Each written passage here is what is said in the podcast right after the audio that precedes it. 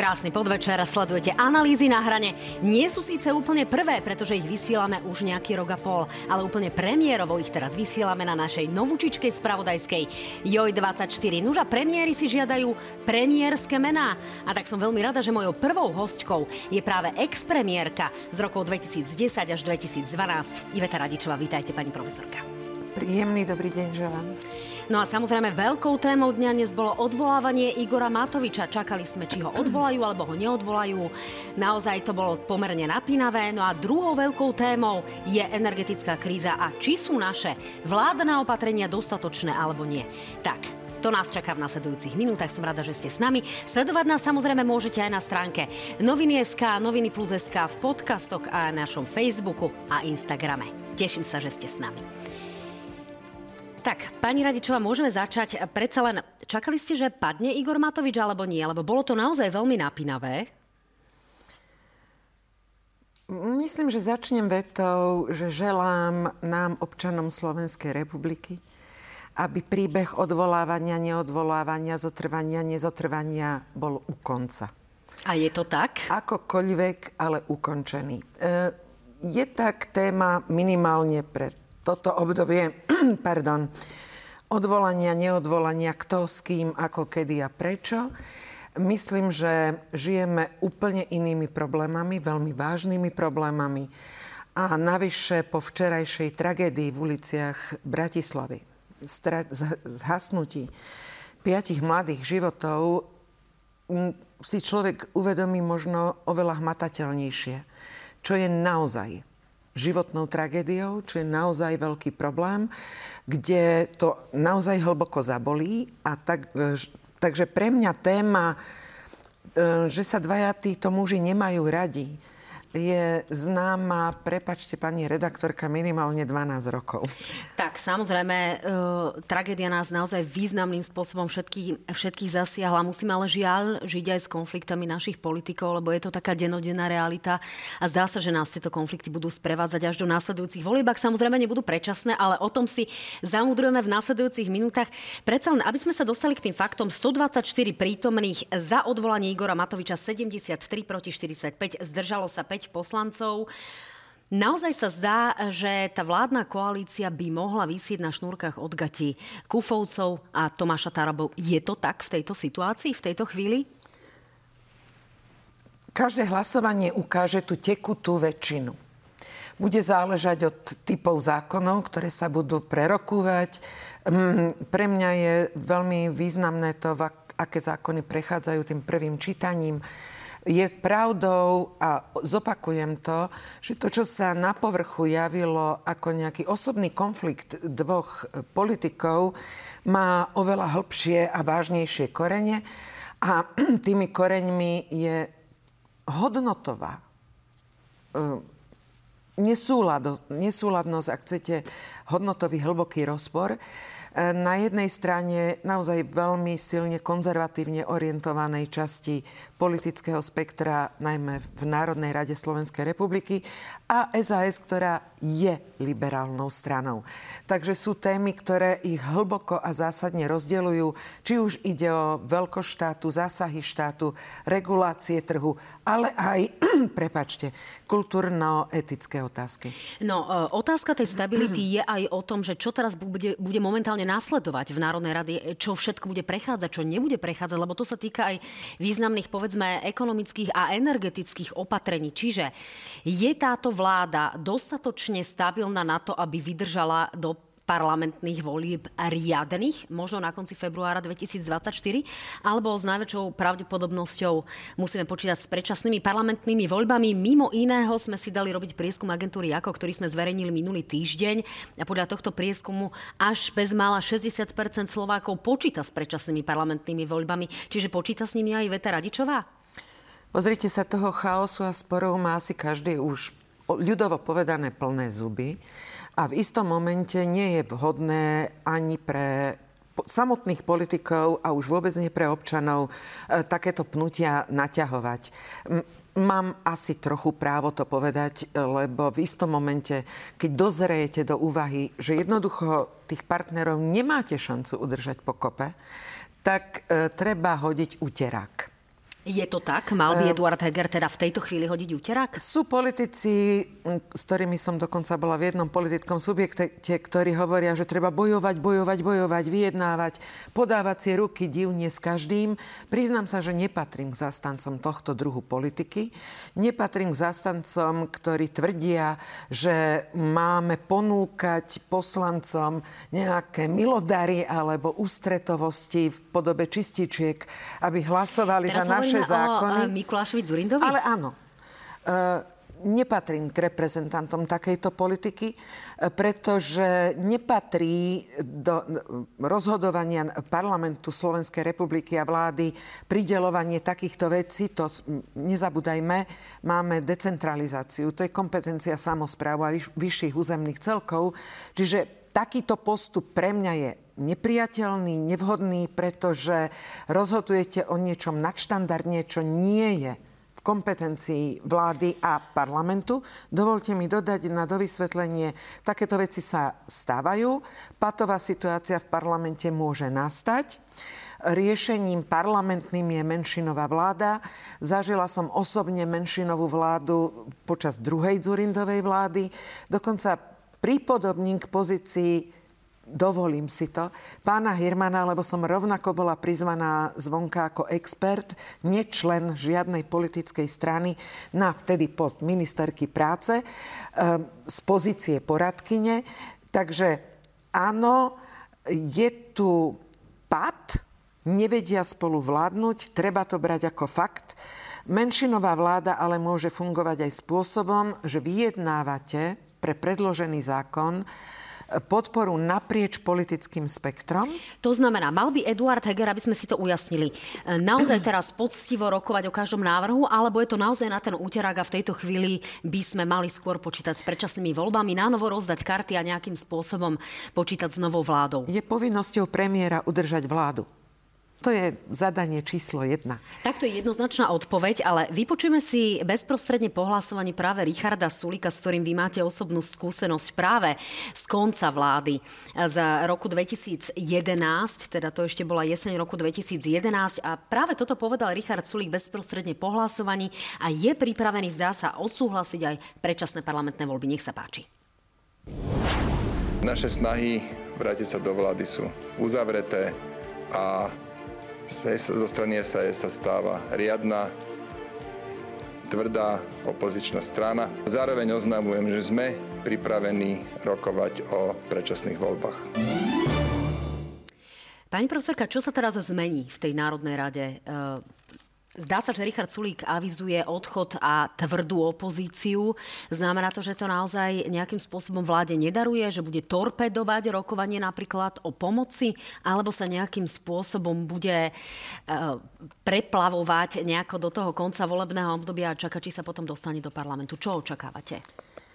Vôbec nie je podstatné moje očakávanie. Podstatné je, aby e, aspoň na chvíľu v tom parlamente začali rokovať o zákonoch, ktoré potrebujeme urychlenie, aby boli prijaté. E, predpokladám, ak trochu niekto myslí na svoju politickú budúcnosť, e, tak vo, vzťahu aj k vlastným voličom, ale aj k občanom Slovenskej republiky by mal uvažovať spôsobom, že pokiaľ bude bojkotovať najmä zákony, ktoré majú priniesť nevyhnutnú pomoc tak prepadne v tých voľbách.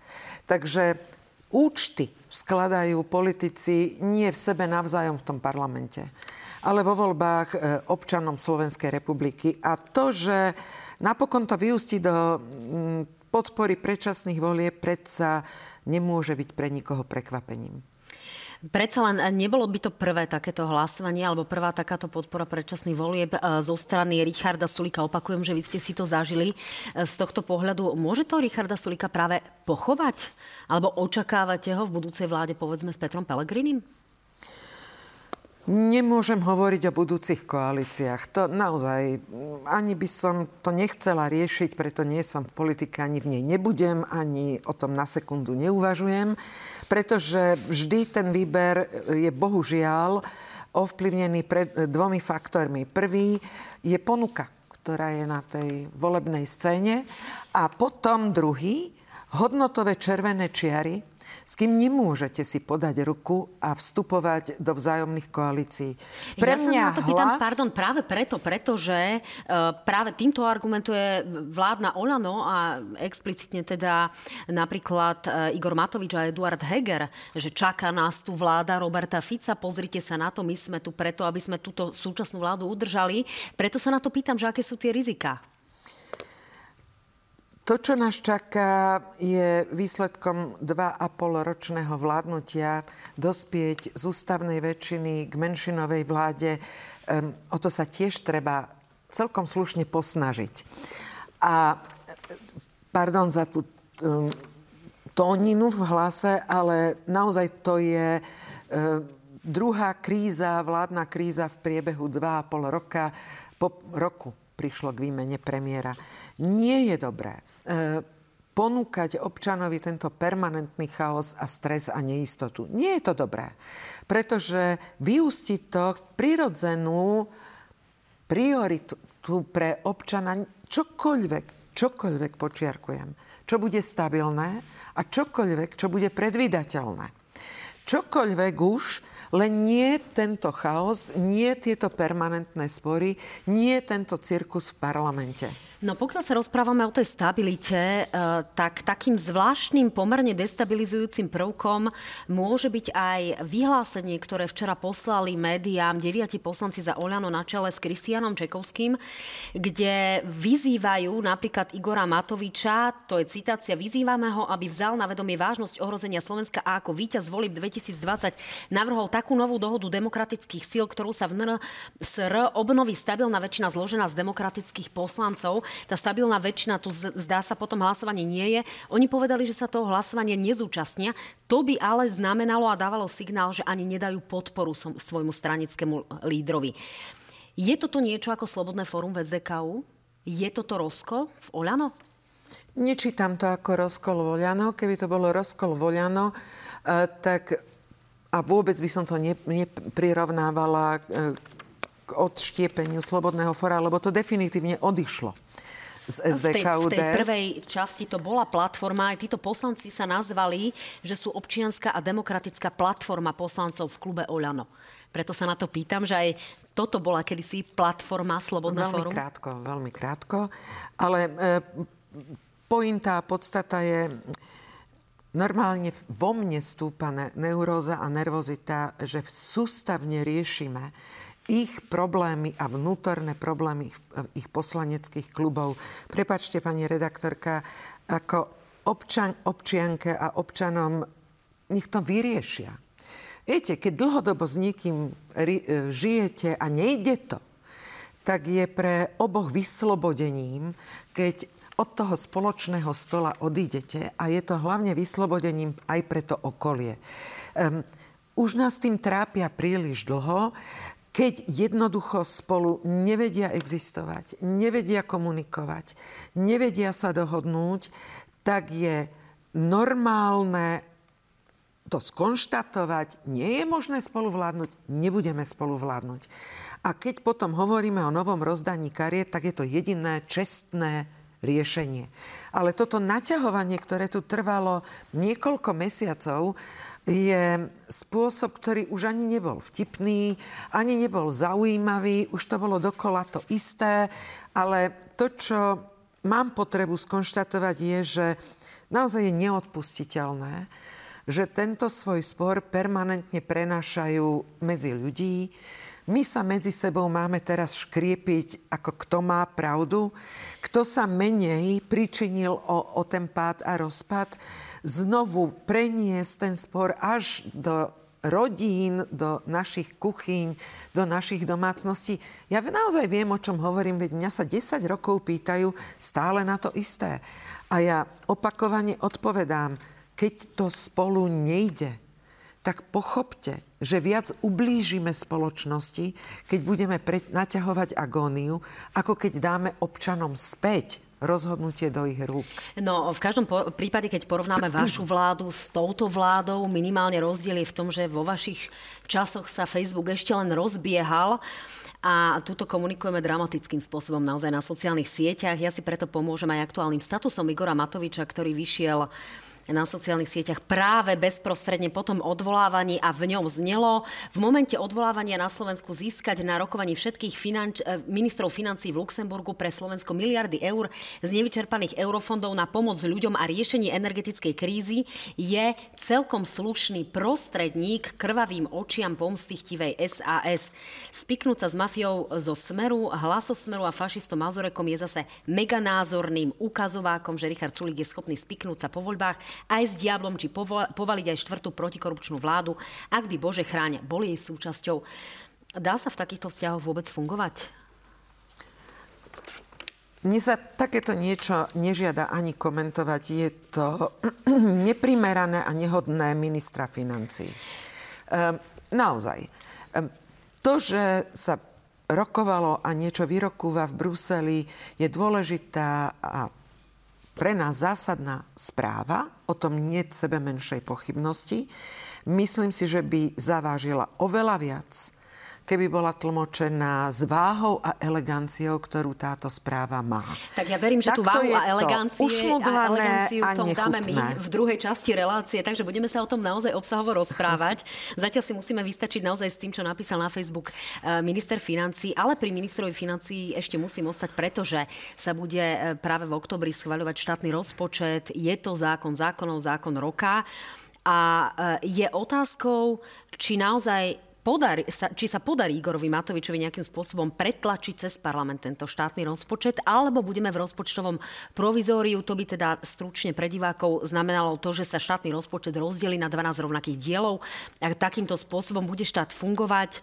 Ehm, vy si to viete predstaviť, že by minister financí ostal po neschválení štátneho rozpočtu v rozpočtovom provizóriu na svojej pozícii? Ja už si u nás viem predstaviť úplne všetko. Lebo to, čo zažívame, ukazuje naozaj, že aj nemožné sa stáva možným. E, v štandardných e, demokraciách, hľadám slovo, alebo politike, e, naozaj funguje, že za istých okolností sa spája hlasovanie s dôverou vlády, čo bol prípad našej vlády. Mal by to teda Eduard Heger urobiť? Som o tom absolútne presvedčená. Pretože vohnať Slovenskú republiku do rozpočtového provizória eh, je absolútne nezodpovedné. Tak to je zásadný postoj bývalej predsedničky vlády. Otázkou je, či nás teraz Eduard Heger počúvala, či naozaj by bol ochotný spojiť toto hlasovanie. Na čo sa ale rozhodne nemôžeme spoliehať, je to, že Igor Matovič by zo svojej pozície odišiel, povedal, že bude ministrom financí do poslednej chvíle a povedal tak v minulotýžňovej náhrane. Tak nech sa páči, vypočujeme si Igora Matoviča. Pán Matovič, nezvažovali ste štátnické gesto vzdať sa tejto pozície? Ja vidím tu vášne zo strany oligarchov, zlodejov, ktorým veľmi vadí, že im nedovolím kradnúť v politike. Nevzdáte sa tej pozície? Budem strážiť tie verejné financie do poslednej chvíle. Takže dá sa očakávať, že s Igorom Matovičom to naozaj budeme ťahať až do volieb v roku 2024. Očakávate to? Alebo je schopný Eduard Heger urobiť manéver, ktorým by nejakým spôsobom vytlačil z pozície práve Igora Matoviča? Um, z takýchto vyjadrení je zrejmé, že de facto premiérom je naďalej pán Matovič. A celú situáciu totiž objektívne z hľadiska kompetencií už dlhodobo mal v rukách pán premiér Heger a mohol ju riešiť. Ale neriešil. Povedal, že je to výsosne na rozhodnutí pána Matoviča, teda sa podriaduje e, jeho rozhodnutiu. E, k tomu azda treba dodať dve zásadné poznámky. Tá prvá je hazardom s dôverou občanov, ktorá je už skoro na nule. Presadzovať svoje riešenie ako jedinú možnú pravdu, keby možnú, ako jedinú pravdu a jediné neomilné stanovisko. Toto je ten hrob, ktorý tu vykopáva e, demokratickým silám takáto politika. Pretože bez toho, aby som bol otvorený normálnym procesom pripomienkového konania, štandardným postupom pri schvalovaní zákonov, tak sa hrdiť, že to prebagrujem a presadím silovo, má ten efekt, že napokon sám predkladateľ potrebuje spomínaný napríklad rodinný balíček opraviť a novelizovať. E, akú dôveru to vyvoláva v občanovi? Ako to plní funkciu politiky, ktorá má prichádzať s riešeniami a ukázať, že má sama o sebe nejaký zmysel. A to teraz hovorím naozaj o celom spektre, ktoré tu máme k dispozícii, pretože okrem šialeného štekotu, šialeného nadávania e, nepočujete jedinú vetu, ktorá by znela systémom. Takýto je stav, takto to vieme riešiť, toto vám ponúkame, o tomto vedieme diskusiu a vieme, že preplávame týmto ťažkým obdobím, ak splníme nasledujúce kroky. O tomto by sa mali s nami rozprávať. Tak, my e, naozaj len čakáme na tie opatrenia vlády, ktoré postupne prichádzajú a naozaj Ale vy sa, sa necítite len... už ako Kolumbová manželka, ktorú stále niekto spomína, ale nikdy neprichádza? Tak, e, je to tak, ale moja pozícia v tomto je naozaj úplne marginálna, vôbec nie je dôležitá. E, pani Radičová, ale zaujímavá by mohla byť vaša pozícia. Vy ste opakovane povedali, že nezvažujete opätovný vstup do politiky, ale ja sa to nemôžem neopýtať 101 krát. Je to tak? Uh, ďakujem za otázku. Odpovede je jednoduchá, áno, je to tak. Odpovedám na to úplne rovnako. Uh, celé obdobie tie dôvody, ktoré platili pred 12 rokmi, platia dodnes, nič sa na nich nezmenilo. Boli logické, racionálne, nebola v tom emócia. A to, čo možno potrebujem povedať, je zásadná vec. Som unavená, e, nie touto otázkou, prosím. Som unavená e, tým, že máme pred sebou rozbitú spoločnosť, plnú nenávisti, kde hľadať ochotu na podanie ruky alebo len vypočutia si toho druhého sa blíži pomaly k nule, ak nie k mínusom. Tá spoločnosť je naozaj nesmierne nabitá napätím a nepriateľstvom a žije sa v nej nepohodlne až zle.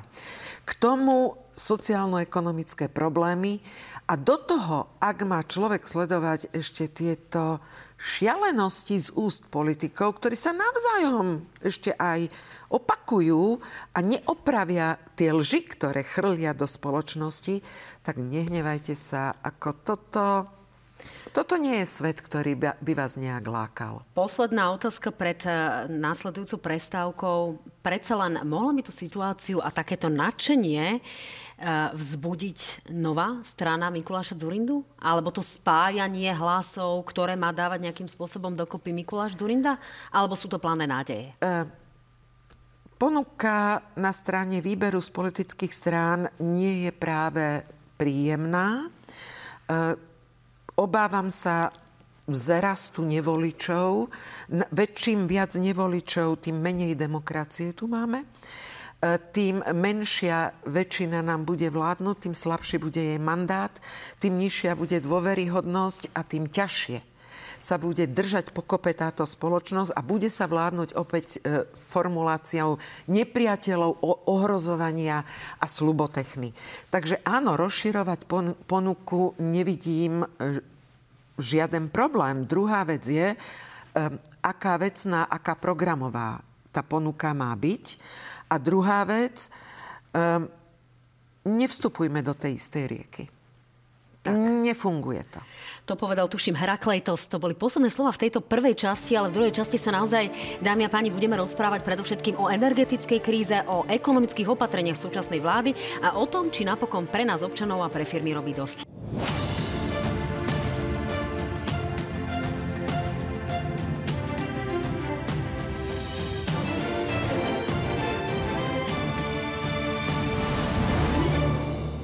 Krásny podvečer, stále sledujete analýzy na hrane, no a my pokračujeme druhou časťou rozhovoru s expremiérkou Ivetou Radičovou. No a práve v tejto časti sa budeme venovať ekonomickým a energetickým otázkam a tomu, či naša vláda robí pre nás a naše firmy dosť. Takže, pani Radičová, takým pomerne kľúčovým bol summit v Bruseli koncom minulého týždňa, ale samotný minister Karel Hirman z neho prišiel tak povediac sklamaný. Zdá sa, že tie očakávania toho, že Európskej eh, únii sa podarí zastropovať ceny a že nejakým spôsobom sa tá situácia vyrieši alebo že sa aspoň uvoľní, tie očakávania sa zdá sa nenaplnili. E, čo si o to myslíte? Sú aj z vášho pohľadu také pesimistické tieto výsledky? Predovšetkým chcem zaželať pánovi Hirmanovi na tom kresle trpezlivosť, veľa úspechov a žiaden podraz od ďalších členov vlády. Ja len doplním ako svojmu bývalému poradcovi. Správne. A dovolím si doplniť ako svojmu priateľovi. E, Áno, mala som tu čest spolupracovať s pánom Hirmanom. Bol môjim poradcom, keď som bola v kresle premiérky, e, spoluautor prepojenia sever-juh, ale aj zriadenia veľmi dôležitej inštitúcie, idem k vašej otázke, ktorú na Slovensku máme, skratka OKTE, e, ktorá vznik, ktorú sme zriadili a spustila sa jej činnosť 1. januára 2011 a je to organizátor krátkodobého trhu s elektrinou. Takže my Takéhoto regulátora máme, licenčného, je to 100% cerská spoločnosť prenosovej sústavy elektrizačnej, čiže nenakupujeme len na burze v Lipsku, ale máme tak, takúto možnosť a takúto šancu a aj sa to deje. Takže to, čo mňa napríklad pán Jirman pred desiatimi rokmi naučil a trvá dodnes je, že naozaj nie na dennej báze, toľko času nemám, ale každé tri dni sa pozerám na reálne dáta cien energií cez okte, alebo ak nemáte um, toľko času alebo nezaujímavá vás až také detaily. Potom dáta bez pátosu, ktoré spracúvávajú tieto údaje. A potom sa dozviete, a to je to podstatné, že dnes v súčasnosti e, máme elektrinu za cenu ako takto pred rokom v roku 2021. E, je pravdou, že je to 3 až 4 krát viac, ako tomu bolo pred dvoma rokmi, ale neplatí, že je to a nie je to ani 500 eur, ani 1000 eur. Momentálne hovoríme asi o 100, 130 eur, e, e, eurách za megawatt hodinu. Viete, podstatné je nestrašiť. Nestrašiť, pozerať sa na dáta, vnímať to, aká je realita. A Podstatné potom je, aké sa dajú presadiť opatrenia. No Pán Herman sa vrátil z Bruselu uh, s dobrými správami. Opäť, ako vnímame a ako poznáme rokovania. A tie dobré správy sú v tom, že sa 15 krajín spojilo, predložili návrh na zastropovanie cien a do dvoch týždňov má komisia zadanie to rozpracovať a spracovať, lebo medzi nami to je nesmierne ťažké zadanie. No, e, aby sme to naozaj dali na pravú mieru, tých 15 krajín požaduje predovšetkým zastropovanie cien plynu, ktorý je vstupnou komoditou pre ceny energií a takým tým základným ano. ukazovateľom. Čo sa týka tých cien energií, tam sa dohoda nenašla, tam neboli akceptované práve požiadavky malých krajín vrátane Slovenska a pán Hirman bol naozaj vyslovene kriticky. Napokon si ho vypočujme, čo hovoril bezprostredne po návrate z Bruselu. Nech sa sa páči. Celkovo áno, ten návrh zostal pre Slovensko e, nevýhodný. Tu už môžem povedať aj z kuluárov, že vlastne podstatná, možno väč- väčšina krajín e, súhlasila s tým návrhom len formálne, pretože od začiatku si uvedomovali, že ten návrh je tak zlý pre všetkých, alebo pre podstatnú časť členských krajín Európskej únie, že nemá zmysel o ňom ďalej nejak viesť debatu, nejak snažiť sa ho vylepšiť. Presne. No, ja len doplním, že pán Hirman to tak e, naozaj veľmi drasticky okomentoval, že to bol príbeh mŕtvo narodeného dieťaťa Áno. od samého začiatku. To znamená, ak zastropujeme ceny plynu, vyrieši sa nám tá situácia, ktorú máme aktuálne, že nám hrozí, že nám drastickým spôsobom porastú ceny, ako napokon už zálohové e, faktúry dostávajú mnohí ľudia, ktorí majú deregulovanú cenu, napríklad v rôznych bytovkách a tak ďalej, kde sa stiažujú na to, že tá cena naozaj poskočila niekoľkonásobne hore. Napokon aj Národná banka Slovenska dala veľmi negatívne očakávania, hrozí kvôli tomu až približne 20-percentná inflácia. Čiže čo by ten Brusel o tie dva týždne mal vyriešiť, aby nám tu naozaj skokovo nerastli ceny? Poprvé, e, rozlišujme, čo je v rukách Európskej únie, a teda všetkých členských štátov, a čo je povinnosťou a úlohou národnej vlády. Sú riešenia, ktoré musíme prijať spoločne na bruselskej úrovni a sú riešenia, ktoré naozaj musíme prijať doma. Zároveň rozlišujme hasenie dôsledkov a teda pomoc, kompenzácie. A druhý, druhý rez, riešenie príčin. Pretože pán, ja sa spolieham na expertízu a plne dôverujem pánovi e, Hirmanovi. Máme, naozaj vláda kúpila Maradonu na toto kreslo a mala by si ho ofúkovať a ceniť, e, pretože má autoritu a svoju pozíciu nielen doma, ale aj v zahraničí. Má skúsenosť s viacerými vládami a rozumie téme. To, čo ja poviem, je len parafrazovanie e, poznatkov, ktoré naozaj čerpám z, da- z databáz, ale predovšetkým e, z plnej expertízy pána ministra. A pán minister vie, a my sme sa o tom aj osobne rozprávali a dlho rozprávali, že e, cesta, ktorá najprv tých, čo sú v zisku s daním a potom prerozdelím ostatným na kompenzáciu dopadov, je naozaj nešťastnou cestou. Čiže žiadne bankové odvody, žiadne zisky z nadmerného, žiadne odvody alebo dáne z nadmerného zisku z ropy a podobné opatrenia? Ale asi to bude kombinácia. Asi, pretože sme rozdielni, sme v rozdielných situáciách. Ale to, že pod, ale to, to riešim, kompenzujem ten dôsledok.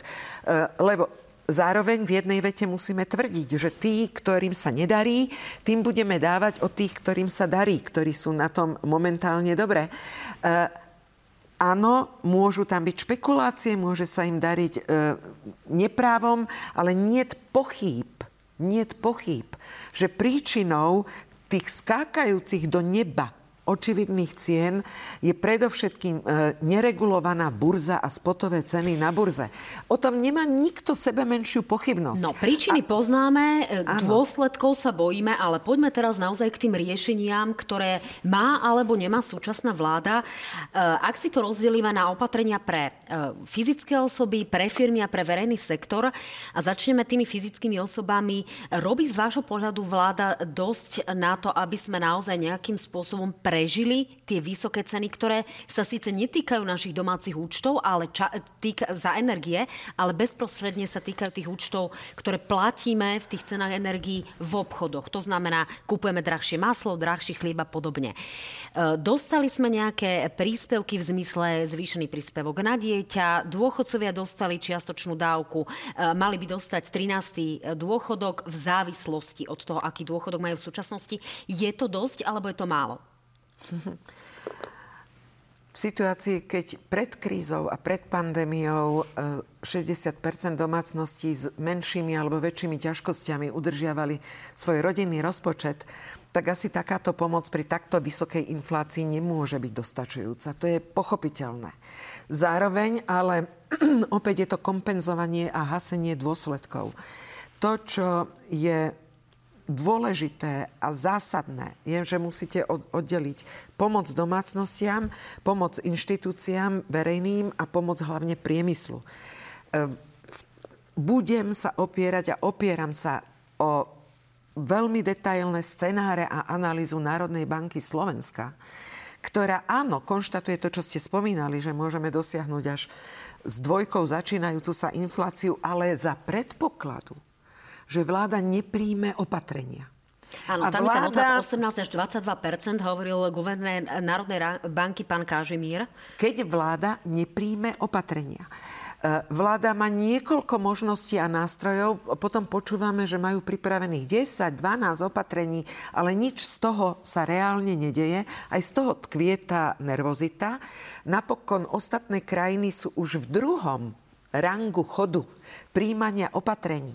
Zároveň vieme, že ten náraz cien a inflácia to nezačalo teraz, ani pred dvoma mesiacmi, ale prvá vlna inflácie v dôsledku pandémie a oživenia ekonomiky a tá znásobená a zvýšená v dôsledku vojny na Ukrajine. Už ani nemôžeme hovoriť, že je to v dôsledku obáv z dodávania plynu, lebo ak si dobre to číslo pamätám, áno, Plyn nám naďalej priteká a už dve tretiny je to z Norska a z LNG. Rozumiem. Takže... Pani Radičová, poďme k tým fyzickým osobám. Čiže uh, zvažovali by ste vy ako ministerka práce alebo ako premiérka, v oboch funkciách ste boli, priamu finančnú pomoc adresnú pre niektoré konkrétne skupiny, alebo skôr opatrenia ako energošeky, alebo nejaká forma kompenzácie. Teraz vyslovene, čo sa týka finanč- uh, fyzických osôb a potom prejdeme k priemyslu a k uh, sektoru.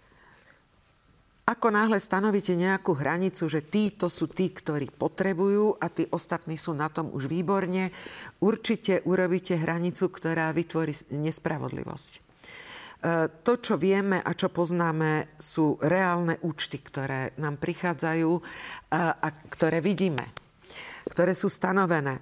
Takže stanovenie istej hranice, ktorá je nad rámec možností domácností platiť, je presahuje hranicu normálnej ceny za plyn e, alebo elektrínu, e, kompenzovať túto sumu dodávateľovi e, daného zdroja, aby nebol v strate, aby neskrachoval a, a tým pádom udržiavať tú cenu energií pre tie domácnosti a pre tých jednotlivcov na únosnej miere. To znamená jednoducho, aby ľudia platili toľko, čo teraz, ale firmy, aby dostali nejakým spôsobom, tak povediac, energetickú vratku. Toto je riešenie, o ktorom hovoril minulý týždeň naozaj Igor Matovič práve v tomto štúdiu.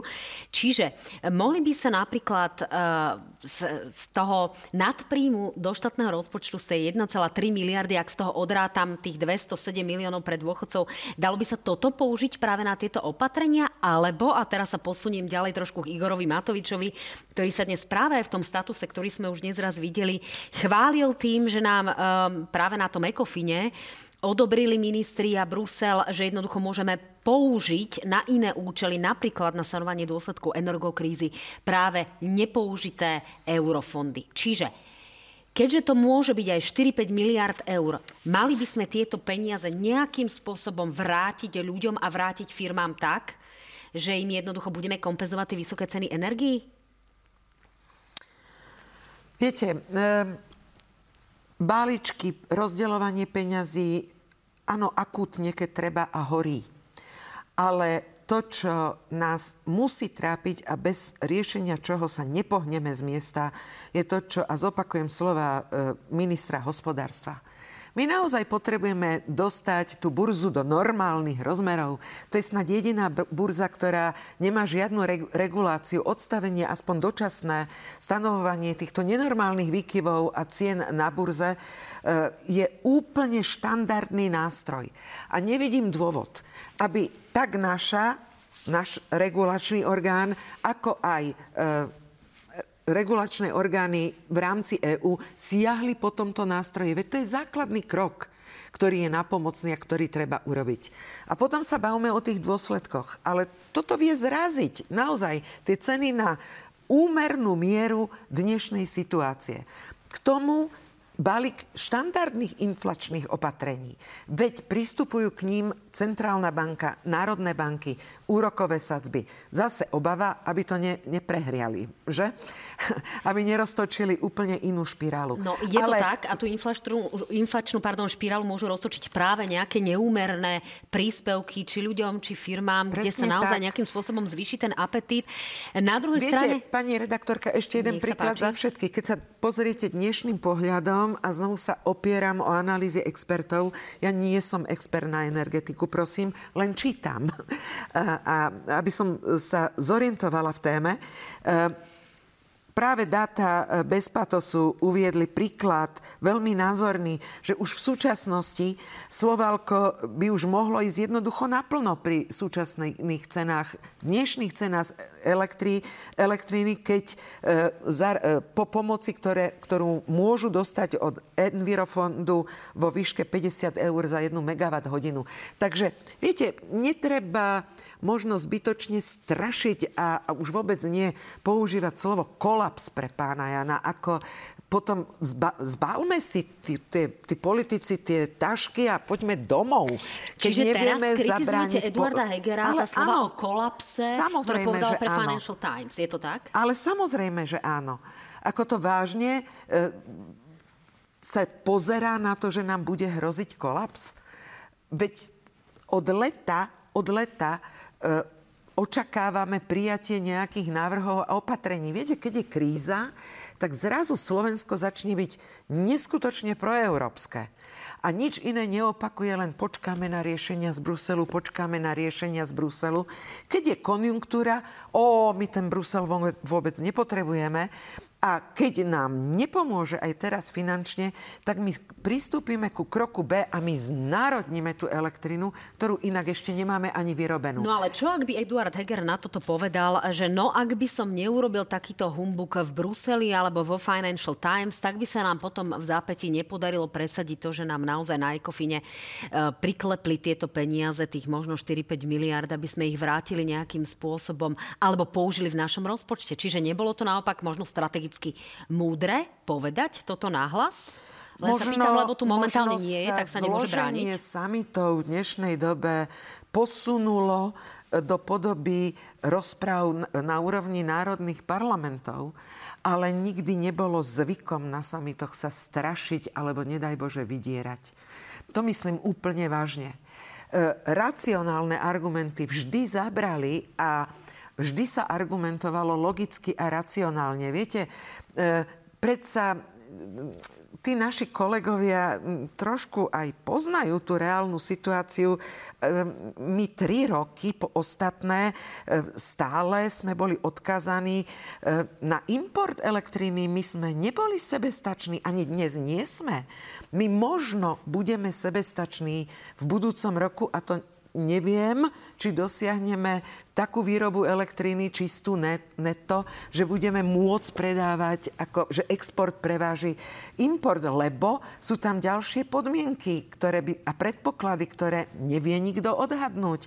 Nebude opäť sucho, pôjdu na, pôjde nám naplno Gabčikovo, budú fungovať teda vodné elektrárne, budeme mať dosť uhlia na ten, túto zložku výroby elektriny e, spustíme be, v pohode naplno do plnej prevádzky v istom čase tretí reaktor v Mochovciach. To sú všetko ale predpoklady, takže doposiaľ platilo naozaj, že sme museli dovážať tú elektrinu.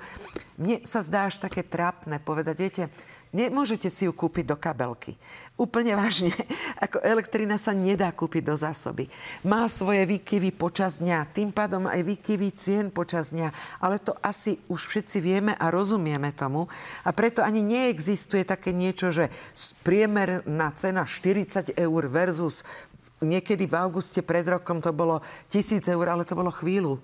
E, takže narábajme seriózne s dátami, komunikujme seriózne s partnermi, eh, ktorí sú v rovnakej šlamastike ako my, veď si to povedzme na rovinu. Každý si obhajuje svoj, eh, aj svoj národný záujem. Je to pochopiteľné a normálne. Eh, Španieli, Portugálci si dávno vyjednali výnimku. A propo, my sme si vyjednali výnimku, veď sme tým Grékom tie peniaze nikdy nedali. Neviem, či to tu teda no, občania to vedia. E, takže áno, dá sa to racionálne vyjednať. E, nemy, e, myslím si, že toto bol skôr odkaz pro domo, ako naozaj pre rokovania na úrovni EÚ. Tak, toto sme zarámcovali, ešte naozaj máme poslednú minútku a pol. Pani Radičová, sme vo vážnej situácii, čo sa týka výpovedi našich lekárov. Na stole ich má minister Lengvarský už mm-hmm. asi 2100. Vám tiež lekári hádzali plášte, rovnako Mikulášovi Zurindovi. Mnohé z tých požiadaviek sa týkajú aj toho, čo chceli od vás a od vašej vlády. E, čo by teraz mal akutne urobiť? Jednak premiér a jednak minister zdravotníctva, aby zastabilizoval tú situáciu, aby sme pomohli zdravotníctvu. Tak toto je otázka, na ktorú za minútu odpovedať nedokáže ani nositeľ Nobelovej ceny. Ehm, ja by som skôr hovorila, čo vieme urobiť preto, aby naša populácia bola zdravšia. Ehm, že by som bola nerada, keby sme zopakovali neúspech riešenia pandémie a dúfam, že tento neúspech v riešení pandémie nezopakujeme pri riešení e, energetickej krízy, pretože sme sa ocitli napokon e, na, v top počte úmrtí na ochorenie COVID v rámci porovnávania po druhej vlne pandémie. Nezvládli sme to. Takže ak sa ma pýtate, ako postupovať, nie som dobrý radca. Pretože jednoducho viem, že vždy je protest lekárov, nech sa na mňa nehnevajú. Len pri vládach roku 2010 až 2012 a teraz pri tejto vláde, že Čiže mali z vášho pohľadu protestovať aj za vlád minulých, je tak? Mali sa minimálne ozývať oveľa viac že sú to nakopené problémy, že máme nízko nákladové zdravotníctvo, že tých zdrojov nie je dostatok a že sa to nedá vyriešiť zo dňa na deň. Ďakujem veľmi pekne, pani Radičová, za naozaj mimoriadne bohatú diskusiu. Dámy a páni, vám ďakujem veľmi pekne, že ste nás sledovali. Sledujte aj štvrtkovú náhrane. Do štúdia náhrane príde Boris Kolár a Ladislav Kamenický. Majte sa fajn, pekný večer.